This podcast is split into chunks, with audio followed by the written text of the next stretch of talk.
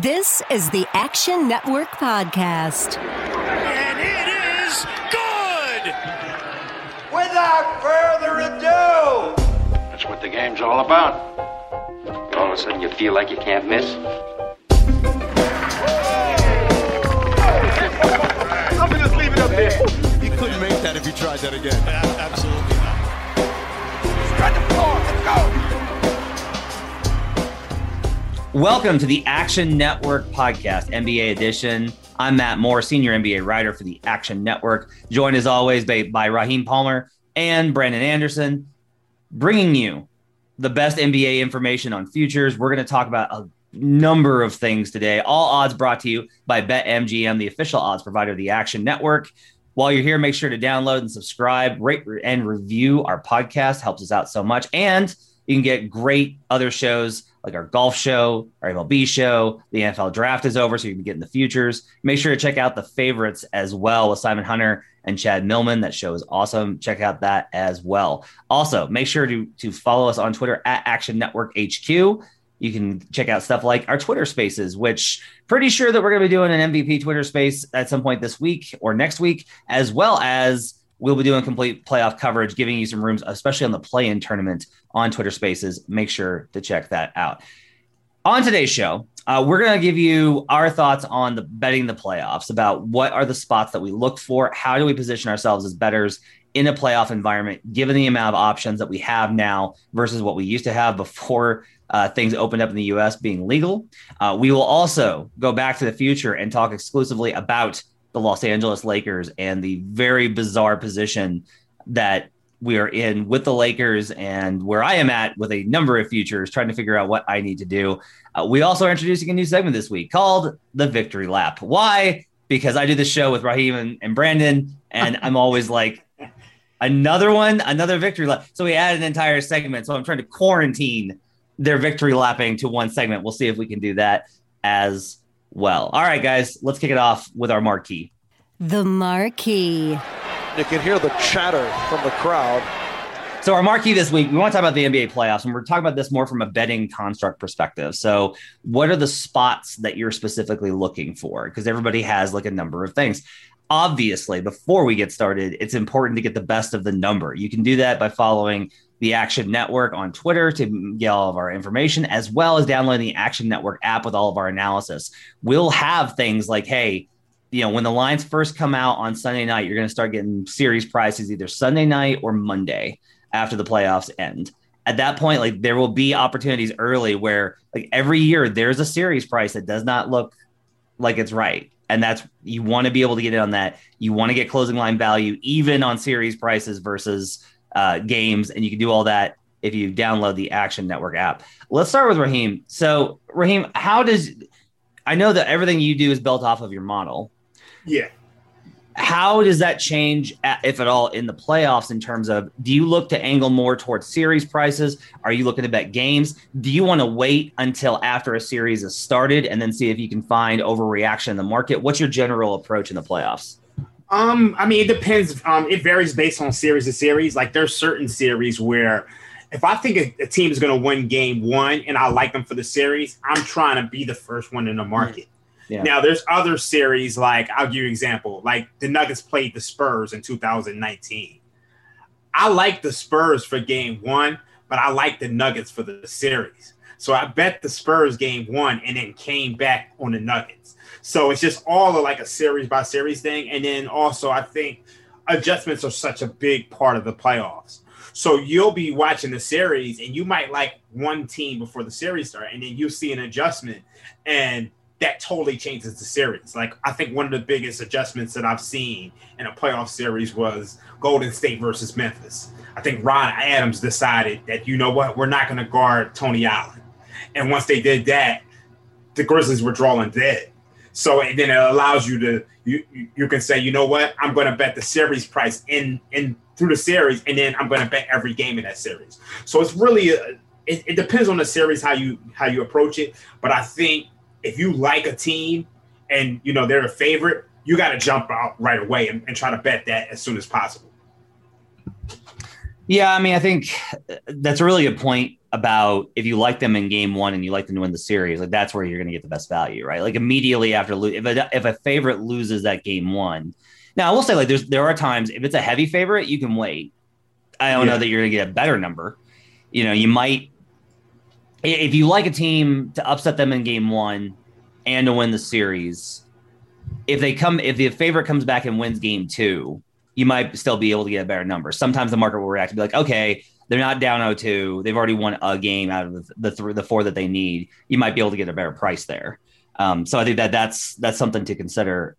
Brandon, is there anything that you can really identify as far as when we go into this year's playoffs? Because this is the year that I think we have like the most options available to us. I'm excited to see what kind of, I mean, we're already seeing stuff, right? Like BetMGM has up, we've talked about this. They have what round will different teams be eliminated in? That's such a great bet. Like that's the kind of betting that I want to be able to get down. Like I'm probably going to go ahead and put down Jazz to lose in the semifinals plus 225 this week. I'm trying to figure out if there's a scenario where I would not want their second round opponent.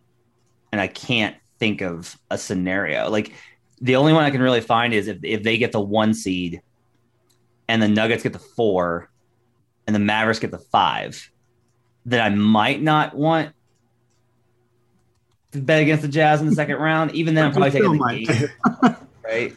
But it's going to be tough. Brandon, do you have what is your general thoughts on your approach for the playoffs? Well, one specific thing I thought of as Raheem was talking to, I really like, and I don't know if I believe that this will work well in this year's playoffs because I don't know exactly how the home court thing is going to hold up this season compared to normal playoffs. But I love when there's an underdog I like in the series. And I love when you watch them and you see the first game, like one of those first two games, they just get run. They lose by like 15 or 20. You know, the favorite, the home team, like just hits a ton of shots and it just happens. It's basketball. You hit a bunch of shots, you win by a bunch of points, so it goes. And then like maybe the underdog gets really close but loses one of the games. So now it's 2-0.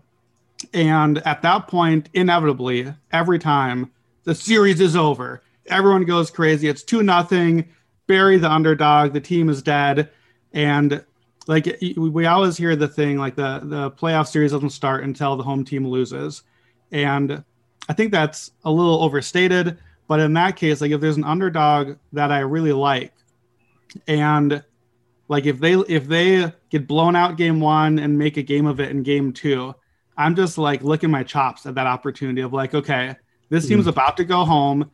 We got the yo-yo effect. Like I'm going to bet big on game three. Like they're going to get that game three. This is the season on the line versus like, oh, it'd be nice to close these guys out early. And it's just not the same motivation factor. Mm-hmm. And it's also a great spot to bet the series, even though they've got to win 4 out of 5.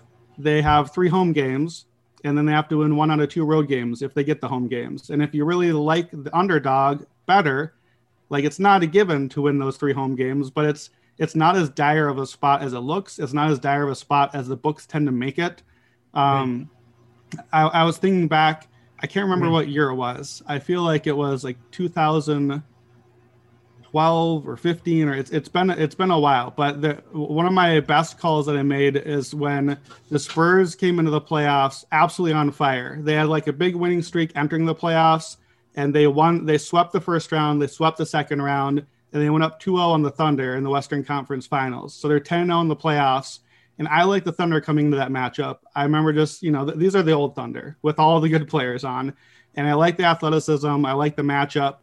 And I can't remember right now what it was, but something in game two, I remember it like it was a blowout and it was garbage time. And there was a switch. There was like a different lineup or something the Thunder did. And I remember being like, man, that could work. Like that they might have just found something there.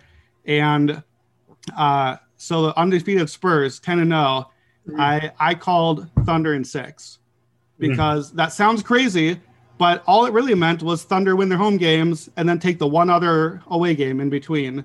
And it was like the Spurs had been on like a 20 something game win streak. And at that point, people were like, man, are the Spurs going to go 16-0? Are they just going to like sweep through the whole playoffs? They never won another game that season. And it all keyed on that one lineup adjustment that we saw in game two and then the home switch from game 2 to game 3. And I think just like that kind of the yo-yo effect possibility, the lineup adjustment possibility, and just like looking for the edge where we love to bury teams. We love to see one huge win and just be like, oh, that's it. That team is done. And teams just bounce back so much. So I'm always looking for that bounce back opportunity. You touched on something that was probably the greatest sports betting angle in the 21st century. I don't know if you capitalized on it, but there was a period of time for like the last 5 years where if you backed home teams down 0-2 in the first quarter and the first half, you probably hit at around a 98% rate, to the point where odds makers have now priced it in. So let's just say the Suns are playing the Jazz and they're up 2-0. No, the Suns are playing the Lakers. They're up 2-0.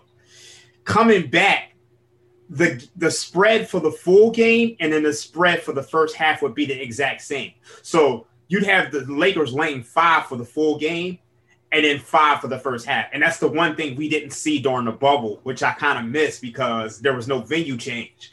But that's an angle that, you know, a lot of people have been capitalizing for like the last 5-6 years. And then even with them pricing it in, it's still not enough. Like, it was insane. Like, it's just, I'm interested in seeing if that's going to, you know, if it's going to play out the same way it has in the past. Right. So, like, lack of fans. Yeah. Cause, like, you know, Dame yesterday is like, so we're like going to be the only team without fans, huh?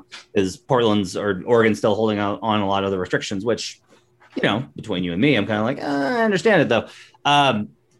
I think that is kind of interesting, right? It's like watching these teams and when they go home, what the environment is going to be like will be a lot different, especially like I'm expecting for second round, like I could see capacity being back up to like 10 in a lot of places. And if it's back up to like 10 for the Lakers in round 2, yeah, like that's like, because the Lakers are like, this is going to be exciting, right? It's like the Lakers are going to be on the road to start almost every series, which means that you're going to like, that's maybe something that I'm going to key in on is, if the Lakers have to go on the road for every series, and we'll talk about them and their general problems in a little bit, but if they start to look healthy and suddenly like, oh, hey, the Lakers look pretty good now, like shock of all shocks, going on the road, like you would expect them, if they were the favorite, as they would be in most seasons, to win the first 2 games at home and then drop either 3 or 4, right? And then go on to win the series.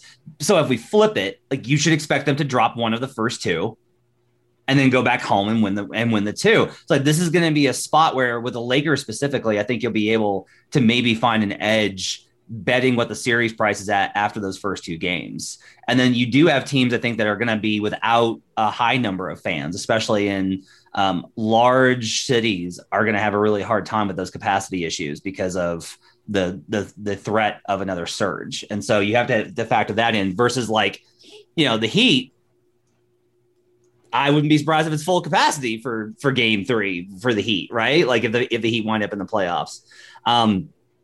So by the way, congrats to Brandon for victory lapping 5 minutes into the podcast. So I'm going to go ahead and I'm going to victory lap right now. So last year I hit 2 big ones. I also was on that Spurs 2012 Thunder series. You mentioned the lineup change. For me, this was the lesson to me. What you want to do is, you have to watch the losses. And the reason, like, you can't turn it off and be like, it's over. Like, go do that. Okay. Because if you're watching that game, you will sometimes find small stuff that a team finds in a loss that can carry over. The Spurs and Thunder in that game too, as everyone was like burying OKC, I was like, I think they found something here, because what they started doing was Westbrook started getting to the elbow and just taking the pull-up jumper instead of trying to attack the rim. Now you're thinking like, but Russ is a horrible shooter. Okay, but he didn't used to be. He used to be an inconsistent shooter when he was younger and had a lot more lift in his legs, but he could hit that. And the Spurs were giving him so much space that when he started to hit that, everything changed in terms of the Spurs defense. They started panicking, trying to figure out how to cover it. And that opened up other things. And there was also like them playing Ibaka, like changed a lot in that series as well. Like there was just like these things that shifted in that series. You could have done the same thing last year with Denver. right? So this is stuff that's in hindsight. I took Denver versus the Jazz at minus 195 on the series price before the series started. And by game three, I was already like, well, that's just a lost cause.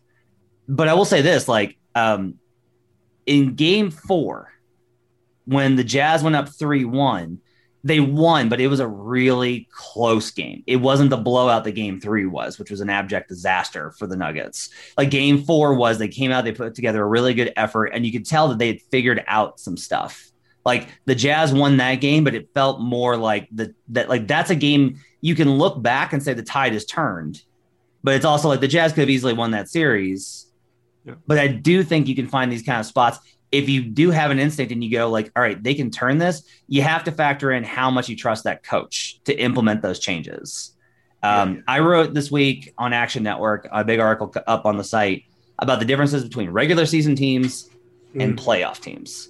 And it's got a bunch of things that I look at every year, but especially now this year, we actually have the metrics to be able to identify these teams. So the things I talked about were how much do you use drop defense? Because if you only use drop defense, you're not really in a comfort zone to be able to do other things. Sometimes you just literally can't because you'll get torched every time. Like the Sixers are an interesting question in this regard because the Sixers run what's called an ice soft coverage, which means what they do is they drop Embiid back and pick and roll. And they try and push everything away from the middle to make it tough for you to get in the middle. Because if you're in the middle, you can pass to either side. You can shoot the little floater in the middle. They are trying to force you away from the middle at all points. And then Embiid is dropping to protect the rim. So that's like a drop coverage. And you should be able to get some shots off. But the Sixers have really good guards at getting over screens and contesting.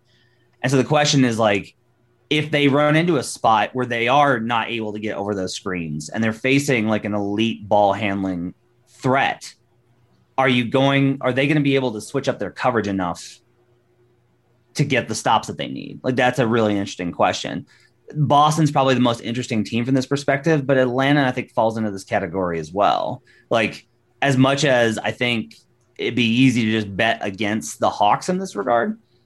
Look, if they can't get over the screen on Trae Young and you're giving Trae Young all sorts of space, that could get tough. Like Trae's got the ability to go off consistently. So like, that's an, like these are little things. And even if you don't want to bet the series price, the last thing I'd say is I really like when they have the differences in wins. It's basically win spread, right? Yeah. So minus 1.5 is if you think that they're going to win by, if either they're going to win 3-1 or 4-1, right? Or 4-2 rather. If a 6-game win is minus 1.5, that gives you that differential. Plus, if you take the plus on it, it gives you a little bit of room. So like the Nuggets last year versus the Clippers, I bet the Nuggets to win the series, but my bigger bet was on the Nuggets. I think plus 2.5 was the number because they really expected the Clippers to just beat them down. And so getting those types of numbers, watch out for those. And again, you can find those on Action Network. We'll have all those numbers up on the site. Mm-hmm. I think the one thing I like about playoff basketball is, you know, I bet NFL too. And the one thing about NFL is that the public has its say on a regular season game at 1 p.m. The public is going to create an inefficiency in the market. And it's not the same for an NBA game, like at all until the playoffs. So it's just, there's going to be times during the playoffs where it's like, I mean, I think the last 2 years I was able to get edges on teams that the public really like. I know the most famous one for me is, Raptors versus Bucks for me. And I hate the victory lap, but the Raptors were down 0-2. And I literally, I bet them to win the series after game two. And then I bet them every single game. And the line kept moving against me.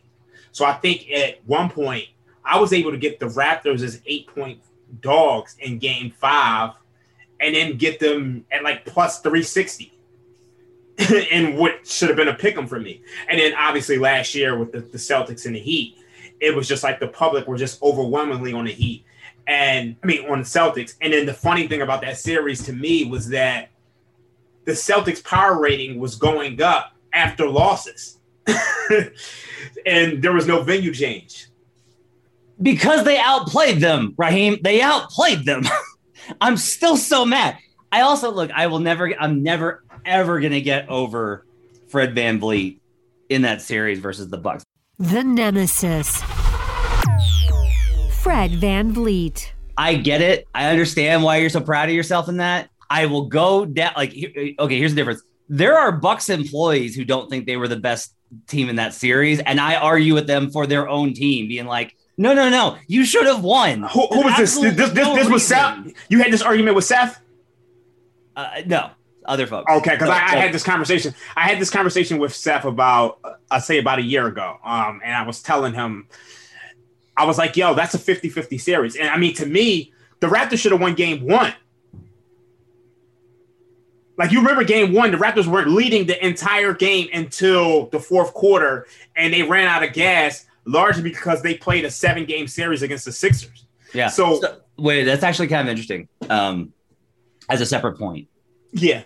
Because we can draw a parallel between that and 2013 Warriors Nuggets, where the Warriors were leading almost the entire game, and Andre Miller made a spinning reverse layup for the Nuggets to win game one.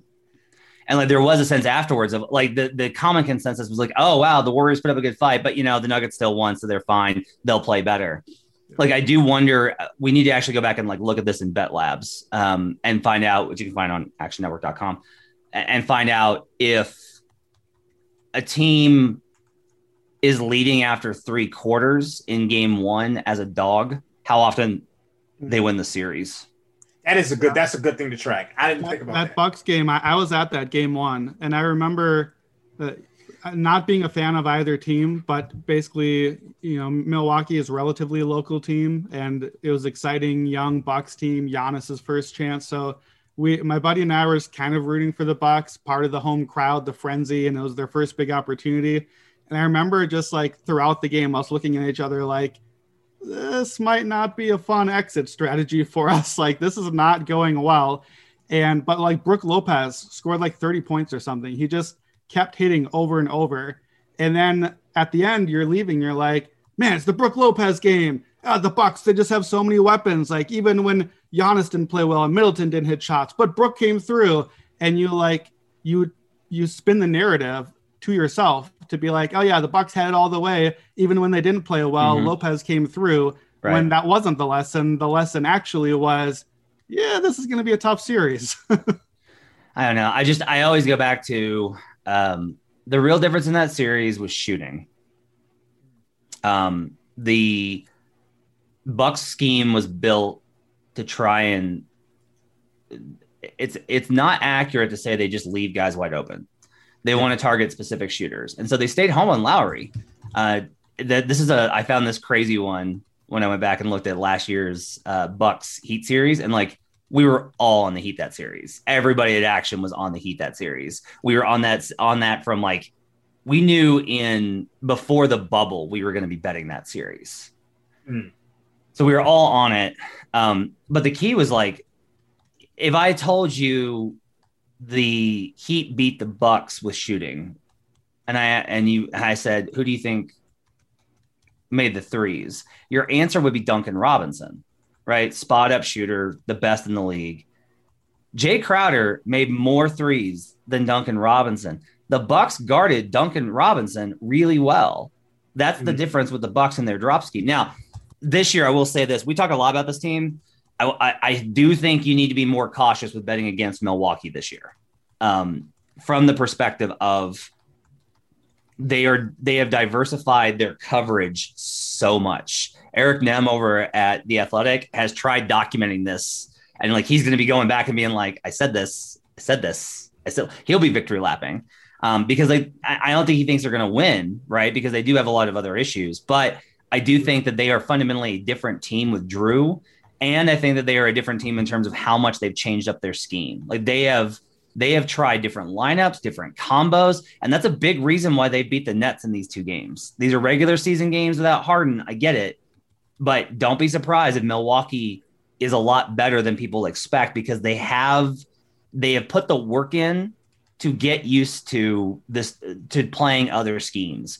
A big reason why coaches don't change their scheme is because they'd rather be great at what they do than okay at a lot of things. And a key part of my argument in the article I wrote was that you'd rather be pretty good to okay at a bunch of different things than great at a scheme that exposes you. This is the Jazz problem. Yeah. Well, one thing, Matt, that I took away from your article, very good. Definitely make sure you go read it, everyone. I thought that it was really interesting, the conclusions you drew on the Nets as are we collectively still underrating the Nets a little bit, just in their switchability on defense, giving them a little bit more defensive versatility or upside, I think, than we're really allowing them. And obviously, like, they have the shot makers, they have the guys, you know, they have a lot of answers that they can give to the questions other teams will ask of them. And so in preparation for this today, I was trying to think what would be my version of your article? Like what are, if I had to list out, what are my bullet points of these are the things I'm really trying to think about, you know, like my playoff manifesto, these are my 5 or 10 items. And I don't know, this is not as well researched as yours, but some of the things I came up with, like at the top of my list, I want to see offensive firepower upside. Like I think as much as anything else, to me, more than defensive versatility, great offense beats good defense. And if I have more offensive weapons than your defense can adjust to, like if I'm the Warriors, the old Warriors, or whatever the answer is, you just can't answer all my questions I'm asking. That's obviously a Nets upside there. Number two, best player on the court. Can I have a guy just take over the game? And if I'm the Nets, I have 2, possibly 3 guys that can do that, but certainly 2. And in any Eastern Conference, I have 2 guys that I would rather have than any guy on your team, any playoff series, until we see Giannis or Embiid take that next step. And in any series, unless it's the Lakers in the finals, I think I have 2 guys I'd rather have probably than either of your guys. Unless if, you know, the Nuggets get there, that's its own thing. Yo-yo effect, I mentioned earlier, 3-point shooting. Obviously, the Nets have huge amounts of that. Yeah. Coaching, that's a big question mark. I don't know what the coaching is going to be. I don't that the problem with these things is one weak link can negate all the rest, because coaching can make you have bad lineups and take away a lot of these other advantages. But even from there, difficult shot making, that's a Nets strength. Even bench strength, I think that we can overrate benches. But one of the things I was excited about the Nets when they made the Harden trade was that for 48 playoff minutes of every game, they're going to have Kyrie or Harden or Durant on the court. Like they're going to play some poor team who has an actual bench unit in for 4 minutes or 8 minutes. And Harden is going to be in just tearing them apart for a few minutes in the second and fourth quarters. We haven't really seen that play out yet, because those 3 have never been all together enough for us to see it.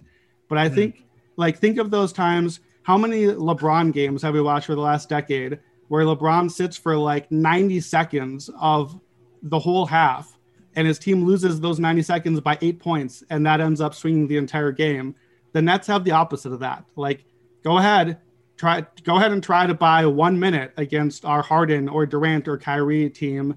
To me, the Nets have so many answers to some of these key questions that I think, from my perspective, agreeing with you, man, I think that we're underrating them. I just think they have a lot of answers that we're going to be asking of them. You know, when it comes to the Nets, I think, and obviously they're dropping down to this 2 seed. I think I speak about this a lot, but I truly believe in the cumulative impact of certain series. Like I wrote last year on the Action Network about teams that go to 7-game series. So I'm going to give you some numbers. Teams that play in a 7-game series and win Game 7, they're 32-47 straight up in Game 1 of the following series. Teams that win Game 7 are 33-46 straight up in the following series altogether. So it's just like and that's one of the reasons why I like Miami last year, because the Celtics played a tough 7-game series, and I weighed some of that into that series. You know, I always look at 2016.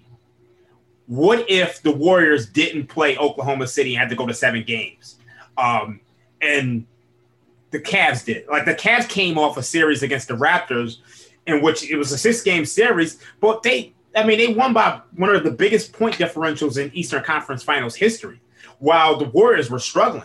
So I weigh that in. So with the Nets likely having to go through the Bucks and the Sixers, and then, you know, whoever is in the West, I'm dropping them down a step just because I just don't believe that any team can truly go through that much and make it through. If you're wondering, after these two games versus the Nets, where the Bucks looked really impressive, like these were really good wins. KD and Kyrie played. I know no Harden, but KD and Kyrie played, and the Bucks still won both games and looked great in both games. If you're wondering like how to evaluate that, I will say this: throw out regular season record. The key is don't pay attention to the win-loss record.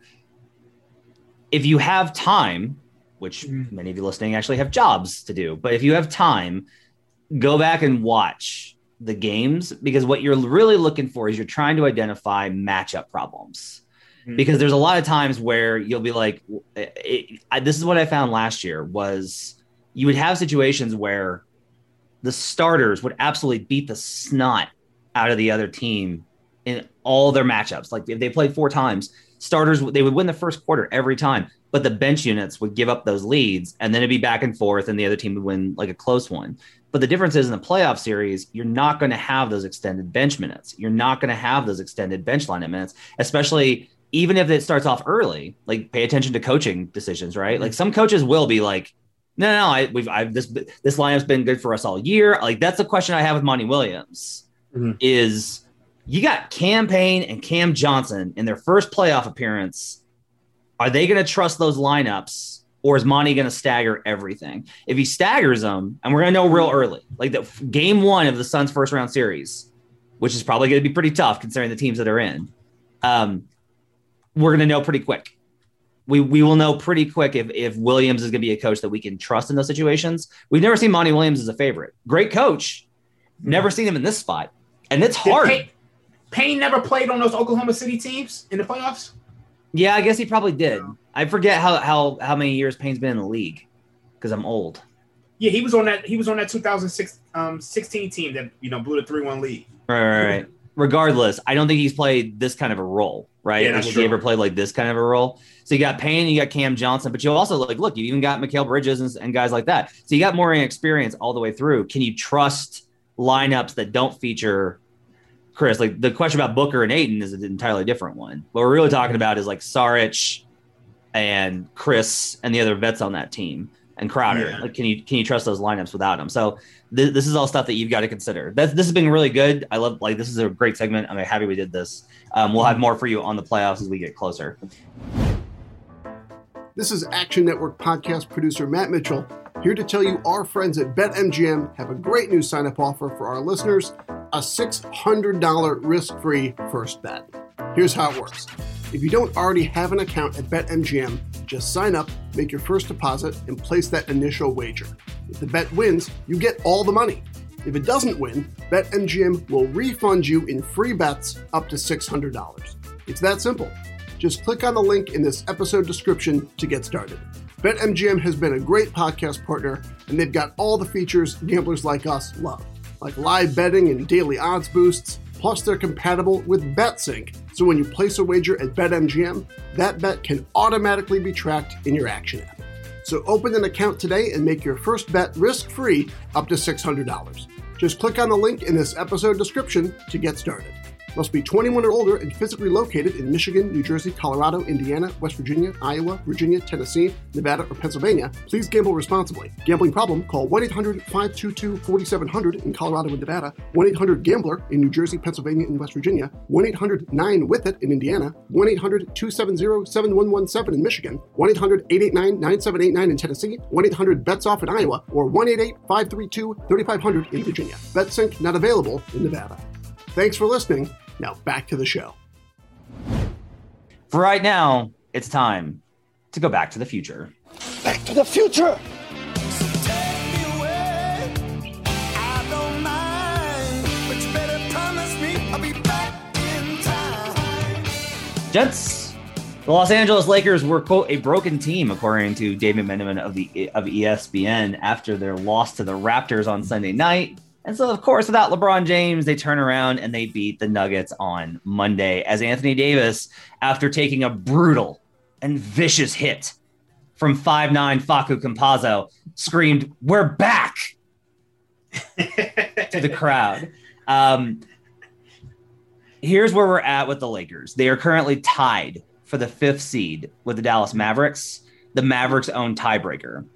The Mavericks play the Nets this week. The Lakers have a back-to-back versus the Clippers and Blazers. LeBron James will not play in either game.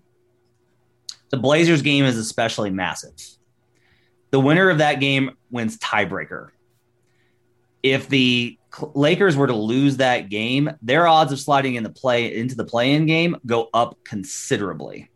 Now, look, like there's a lot of ways that the Lakers can still get the 5. Our projections right now still have them at the 5 seed. We have a new system up on Action Network. It's a playoff picture. It actually, we're simming every game and getting you an idea of what the matchups are supposed to be. So you can start thinking ahead on these matchups. And it also gives you an idea of how much motivation teams have every night. My question for you, Brandon, I have a lot of Lakers futures. I have like a lot of Lakers futures. And I don't know whether to add or hedge at this point. What do you think? Yeah, I am not adding Lakers futures right now. And I don't know if I'm hedging, but I'm not adding Lakers futures for sure. Even though I don't know that you're ever going to get better odds than that 24-hour cycle on Sunday when like the sky was falling and everything was terrible. And we had one glorious day where the Lakers might not win the championship before everything fixed itself again. I think that was probably the lowest the odds are going to be, but I'm starting to wonder, the Lakers are starting to remind me a little bit of last year's Clippers team where they had the two superstars, but they never really played together all year. We never really got to see what that team was supposed to be. And of course, our answer to that is, yeah, but we know what the Lakers team is. We just watched them win the championship. But we know what LeBron and Davis are, but the rest of the team around them, a lot of the guys around them are different this year.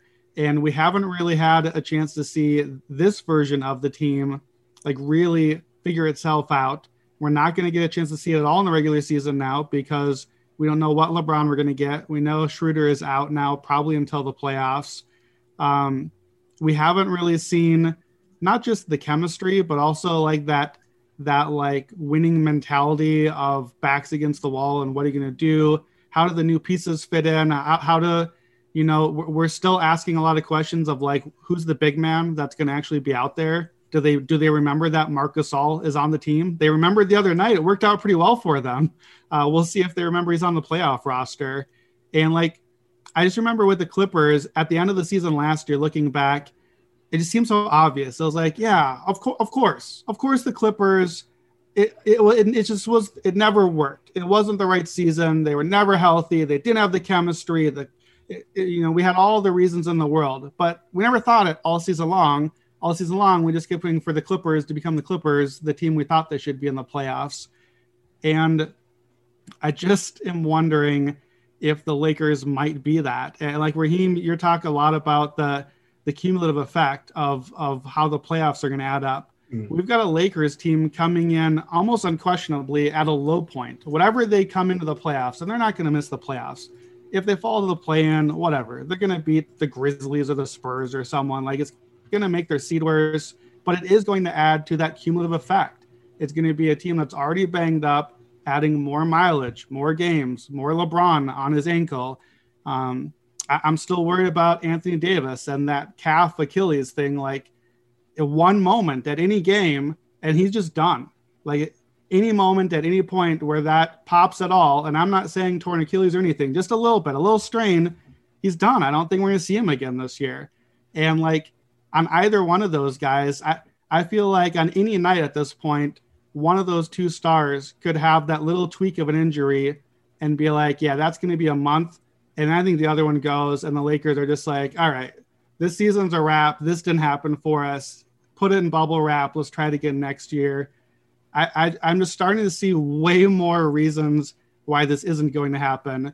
The reason why it is going to happen is still LeBron. LeBron over the last 10 years in the playoffs has lost to the Warriors, the Spurs, end of list. So if they get to the playoffs and they have LeBron, I don't want to fade them, but I'm not adding to my position because I guess I'm fading them. But I'm not feeling great about the Lakers' chances right now. Raheem, I need to know your thoughts on this. I will tell you this. If you bet the Lakers to win the title every season since 2000, if you bet $100 every season blind on the Lakers, you'd be up $305. That's with everything else that's gone wrong. You'd be up $305. I get the ROI is not great on that. Let's say you take out the last 4 years of the pre-LeBron mediocrity, right? Your margin is plus 700. I mean, that's still impressive. The fact that you're betting one team to win the championship every year. Every year. Every year since 2000. So, this is the thing. Ken Barkley once told me, bet the narrative in the NBA, and it has been in my head ever since. It has not escaped from my cranium. It is still in my cerebral cortex, just bouncing around like a ping pong ball. I can't get over the idea that everyone's like, maybe it's just not this year. LeBron's not healthy. I don't know. Can they do this? And then they do it because they're the Lakers. Basically, we're asking the question, can LeBron come in and improve the Lakers' offense? Because the Lakers still have the second-ranked defense in the league. They're second in defensive rating. They're giving up 107 points per 100 possessions, even without LeBron and Anthony Davis. So they just need LeBron to come in and be able to score. And I don't know if that's asking too much. I really don't. So it's I look at this plus 460, and I do think there's some value there. Now, obviously, I like the Clippers, but it's just with the Nuggets are pretty much eliminated from contention. They're not a contender anymore. Right. We never believed in the Jazz. So as long as they avoid the Clippers, and I love the Suns, but we have questions about their youth and Monty Williams, and it might be too much too soon. So to me, as long as they avoid the Clippers, they can beat anybody in the West. So I think at plus 460, I kind of want to jump in myself. Here's my counterpoint. If you are the guy that bet $100 on the Lakers blind to win the title every year, you are up $300, but you are a loser of a person that I don't want to be. This is where we need to insert that gif of that guy with the chain going, Lakers. Oh, my God. I think it's tough because let's look at it from what we just talked about with the playoffs, okay? What is the team that we feel has the answers to beat the Lakers? Here's a really big issue. You want three-point shooting. You want size to manage their physicality. You need a superstar to be able to rise up and hit shots. You need good coaching. This sounds a lot like the Utah Jazz. So the question then is, because who else are we talking about here? I understand being skeptical on the Lakers. Maybe this is the move, Brandon. Maybe we can find a compromise. Maybe I need to because I'm already so much in on the finals matchup available at BetMGM of Nets Lakers. Maybe this is just more reason to bet into the Nets more with the idea of bet the Nets and the Lakers to win the West, right? Here's the question in the Western Conference is, do you think the Phoenix Suns can beat the Lakers? No, not can. Do you think the Phoenix Suns will beat the Lakers? They can. I can see it. But if it's Suns Lakers in a Western Conference Finals, are you going to be able to talk yourself into betting the Suns even at a number that is not inefficient? That number's too good. If you're looking at it and you're no, that number's priced correctly, but I still want the Suns. So I think my answer, and I don't know if this is the right answer, but my answer to this question is that we're framing the question wrong. I think for me, the question is not who is going to beat the Lakers. To me, the question is Lakers versus the field. and Lakers versus themselves. And I think if we are talking about the capital, all capitals, Lakers, and they're healthy, and LeBron and Davis are healthy, and they are what they looked like last year, then no one's going to beat the Lakers. There's not that other team. And I might even include the Nets in that, because you're going to get this team, like one awesome defense versus another one that we don't know if they're going to show up again. How many finals have we seen this one elite offense run into an all-around team, and the all-around team always wins in the end? If it's the all-caps Lakers, then no, I don't know who the team is. It's not the Jazz. It's not the Suns. It's not anybody. I don't think there's anyone that's going to beat that Lakers team, that the mystical, mystifying what we think the Lakers are. My case is that I don't think they are that. Brandon Anderson is a hater. And I think somebody's got to beat them. You can say the field, but you got to be able to identify. If you're taking the field, you still have to feel like the teams they are actually going to face are going to be able to beat them. Yes, but the series that I think they lose, this is what I think it looks like. I think it looks like, because I'm betting, because I'm feeling like the injury and the accumulation factor, I think the series they lose looks like Anthony Davis, tweaks something and misses a game, and then they lose that game. And then there's another game where Davis comes back and has 7 points and doesn't look himself. And then there's the game where LeBron has that look on his face that we've seen in other series where he's like, this team doesn't give me enough help. He's got that look on his face for the entire game where he knows. He's got the look in his eyes like, this team ain't it. And I know it's happened. That's the series looks like. I don't see what the other jersey is, because I see the Lakers jersey not hitting it. Even if they don't have it, you still got to be better than them. They will still I guess here's an example of this, Brandon. The 2018 Cavs did not have it. They did not. Yeah. Right. At all. But right? They still made the finals. But they still made the finals. The 2017 Cavs, honestly, didn't have it. Those were not great teams. They just weren't. They weren't very good. But no, the 2017 Cavs had probably one of the best offenses I've ever seen. Yeah, so that honestly, that Cavs team is a really good example of what I've re-examined that Cavs team based off of this research I've done, where one of the things I talk about in the article is, can you solve the defensive problems? The Cavs were a bad defensive team that could solve the problems in front of them. Yeah. But the 2018 team, we know, they were. Yeah, 2018 team. That team was garbage. I had a lot of money on that Raptor series, and I laid 2-1. And I could not believe that they got swept. It's one of the, it's yeah. Oh my god. Right. So that's the thing, Brandon. Is I hear what you're saying, but I still have to find a team that I can look at and go, that team is going to beat the Los Angeles Lakers with LeBron James. But I think to me the answer is, this sounds ludicrous saying it, but the answer is who is that team is.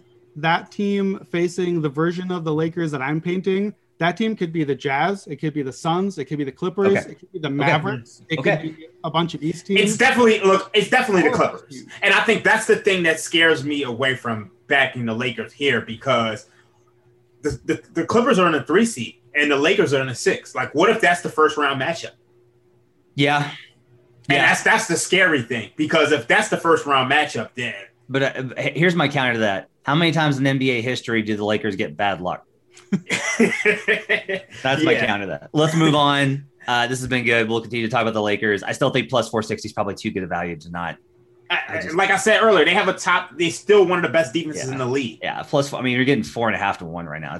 The odds are crazy right now. Let me ask a question about the Lakers. So what if this season, what if a quote-unquote random sort of team wins the title? And we'll say random. We'll say someone like the Jazz or the Suns that no one expected them coming into the season to be a true title contender.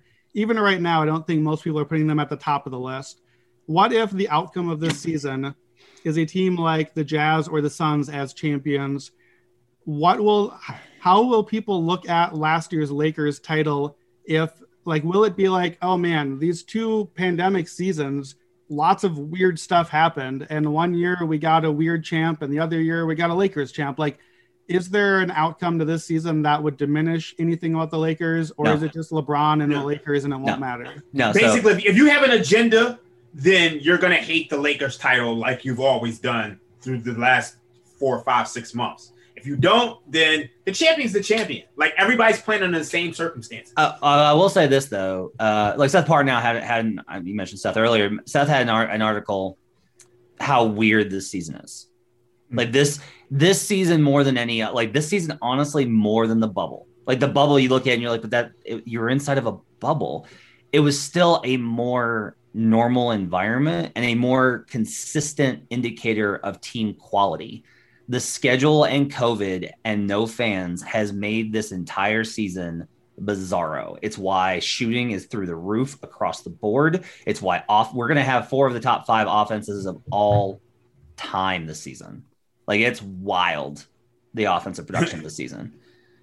So I do think that this season it will. If the Lakers win, it's valid. If the Lakers don't win, if the Lakers or Nets win, it's valid. If the Lakers or Nets don't win, it's invalid. That will be the narrative going forward. That's just how it goes. Let us do a victory lap. I'm stupid. You're smart. I was wrong. You were right. You're the best. I'm the worst. You're very good looking. I'm not attractive. All right. As long as you're willing to admit that. So Raheem and Brandon have been driving me crazy since we started doing these pods because these guys absolutely love to point out all the things that they got right. My favorite this week has been Raheem bragging about taking the Packers under and the Broncos over before the Aaron Rodgers trade news came out, acting like he's some sort of seer. But I'm trying to contain that energy. So I'm going to try and we're going to channel all the smug into this segment. Brandon, you're up first. What's your victory lap for this week? All right. So, gentlemen, I was all prepared to take a victory lap on Trey Lance, the number 3 pick of the 49ers, which I called within an hour of that trade when it got announced. But this is an NBA podcast, not an NFL podcast. So I can't victory lap about that. We'll just have to celebrate that elsewhere. My victory lap, sadly, as a Chicago suburban, is the Bulls trading for Nikola Vucevic. This was a disaster. It was a disaster from the moment it happened. The Bulls are not in the playoff picture. They're not close in the playoff picture. Right now, Chicago fans, we're used to this. The Bulls draft pick, if the season ended right at this moment, would be the number 7 pick in the draft, right where the Bulls draft pick has ended at like every single draft for the last half a decade. Only Chicago doesn't get any more this year. It goes to Orlando now. And that's not just the number 7 pick. With those sparkling new flattened lottery odds, the Magic have an additional 32% chance, as the season stands right now, at jumping into the top 4 of the lottery, which is about the same chance as my Timberwolves keeping their pick at this point, by the way. And I know, Zach LaVine is out. That's the easy excuse. We've got a narrative already built in. Easy excuse? He's the best player on the team. NBA All-Star, Zach LaVine. Zach LaVine and Nick Vucevic played together, and the Bulls went 3-7. Losses to the Spurs, the Warriors, the Hawks, the Timberwolves, the Grizzlies, and the Magic. All but one of those by at least 9 points. You mentioned 2 teams in there that were not playoff teams. Yeah. How many of those teams are going to play in the second round of the playoffs? So they have to. They have to beat all of the playoff teams and the non-playoff teams. They have to what? They were 3-7 against a completely winnable slate of games. They didn't show up. This version of this team, at best, was always going to be mediocre and fighting for one of these play-in spots. Who are the wins against? Pull that off. Without LaVine and with Vucevic, they're 4-6. They're better. Right now, they have a better record without LaVine than with LaVine since the trade. Either way, they're below 500. They don't have a first-round pick now the next 2 years. They don't have a plan going forward. This is what I said from the moment the trade happened. This trade never made sense for the team, and it is borne out over the rest of the season. What do you give me on Bulls playoff odds next year? I don't know. What do you give me on Bulls ever winning a series with this version of the team? Like, what's the point? No. No. The bar has got to be playoffs. That's got to be the bar. You can figure out how to win after. The bar, who cares to get in as a 7 or 8 seed? You can't always be a title contender, Brandon. You just can't always be a title contender. You're working towards something. I'm not asking for a title. I'm asking for, can we dream of winning a playoff series? And right now, this team has no shot of dreaming at winning a playoff series. Their shot is getting in and dreaming about maybe winning one game against a 1 or 2 seed. And even that is a dream to me. Bulls fans are nuts. All right, Raheem, what's yours? I'm going to go with the Miami Heat. Brandon can probably take this because he actually bet them to miss the playoffs, which I thought was insane. But this team isn't good at all. I've been saying it for weeks. I got into an argument on NBA League Pass with Preston and Justin. I mean, this team is just 11-21 against teams at 500 or above. Last night, they lost by 14 points. I know Tyler Hero is out. You know, a lot of people were excited about this Oladipo trade. But like I told you, this guy's a shell of his former self. I love Oladipo, but, you know, ever since that first knee injury, you know, it's just been back-to-back injuries. So this team is just not going to do anything in the playoffs. We're seeing it right now. Anytime they play a solid team, they might get blown out because they just can't score points. I mean, this team is only 22nd in offensive rating in a year where you have 4 to 5 best offenses in NBA history. Everybody can shoot except for this team. That's my victory lap. I'm victory lapping it now preemptively, and I'm going to victory lap it again when they get knocked out of the playoffs. So the Heat are currently tied with the Boston Celtics for the 6th seed. The Heat and Celtics played twice more. So there is a definite chance that the Heat fall into the play-in game versus suddenly my Charlotte Hornets. What's interesting, so FanDuel and DraftKings both have odds to make playoffs up. The Heat are not amongst those. You can't get a number. You can get a number on the Lakers to miss the playoffs at plus 1,000. By the way, there you go, Brandon. You can just bet them to miss the playoffs. Let's go. Just slide into the 7. Slide into the 7 and then the ultimate victory lap. Yeah, and then get beat by presumably Steph's Warriors. But you can't get the Heat. You can't. They're still assuming that the Heat are going to get it. The Hornets are actually plus 155. I will probably bet that based off of, like, I'm just testing a theory. I won't bet a lot on that. But I'll probably bet the Heat, the Hornets to win a series with Gordon Hayward coming back at some point, LaMelo back, and everything that I wrote about in that article. So, okay. I think probably my only victory lap that I've got is that I took the Bulls to make the playoffs. No, that's not it. I gotta take a look at where my win totals are at. It's been a rough one for me. I'll be honest with you. Like, it's been a rough one just based off of here's part of it. I don't understand how the Mavericks and Celtics got worse.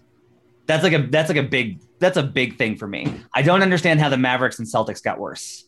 How did the Mavericks get worse this year? Is really baffling to me. Yeah, that threw me off too. Like, that's crazy that the Mavericks got, and they may wind up in the 5 seed, which is technically better than the 6 seed, but this team isn't better than last year's team, and that doesn't make any sense at all. Yeah. And then Boston, like, Tristan Thompson should have been better for this team, and they got Robert Williams. And a lot of this is like Tatum had COVID; he's still taking an inhaler.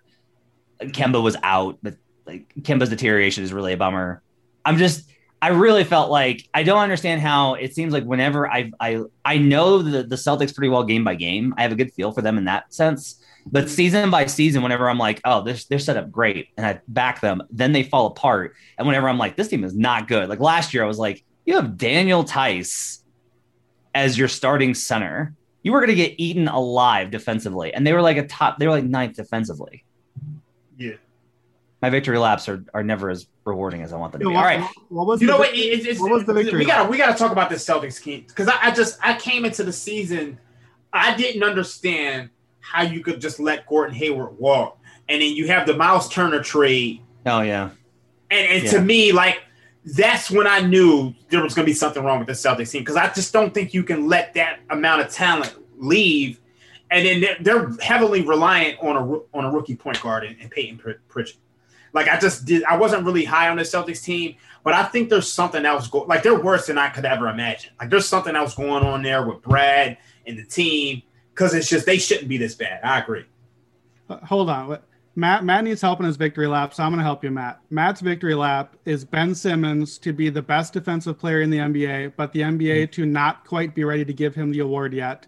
That's been the narrative that played out. You called that before the season. It's been awesome. It's been in the conversation, but it's going to Gobert anyway. Exactly how you played out. So that's your victory lap. I am going to absolutely go back. Well, no, actually, I'll tell you, this is the best one. So before the season, I bet our colleague Justin Fan that I bet Obi Toppin to win Rookie of the Year versus LaMelo Ball with the idea of if anybody else won, I'd be fine. Because basically I didn't think he was going to – I didn't think that LaMelo was going to win because I really didn't think he was going to be as good as he was. I was wrong. However, my victory lap is that for some reason when he went down with this injury and the Hornets pretty immediately made it clear that he was going to play again, I started snatching up numbers at plus 200 or better all over the place. So I'm paying off Justin and profiting way beyond that because I was like, no. Rookie of the Year does not get judged the same way MVP does. The standards are completely different.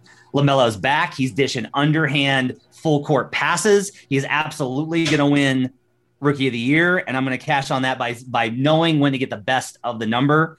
Even though I lost to Justin Fan, I still got the best of the number, and that's what matters. Suck it, Justin. All right, that's going to wrap it up for the Action Network NBA podcast. You can follow us on Twitter. Check us out on the Action Network app. You can track all of our bets as well, including Brandon's continue to be awesome props work and Raheem's model, which continues to kill it on totals this season. They've both been absolutely stellar. And my first half bets, which have been absolutely great, including my New York Knicks first half. Everyone's like, oh, the Knicks are so good against the spread. Not as good as they are first half, baby. That's the best thing you ever put me on to. Yeah. Oh, my God. They clean it up. And they're on it again tonight versus the Grizzlies as a dog. All right.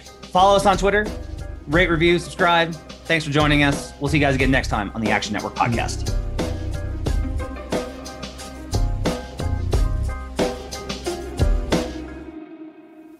We're finished talking.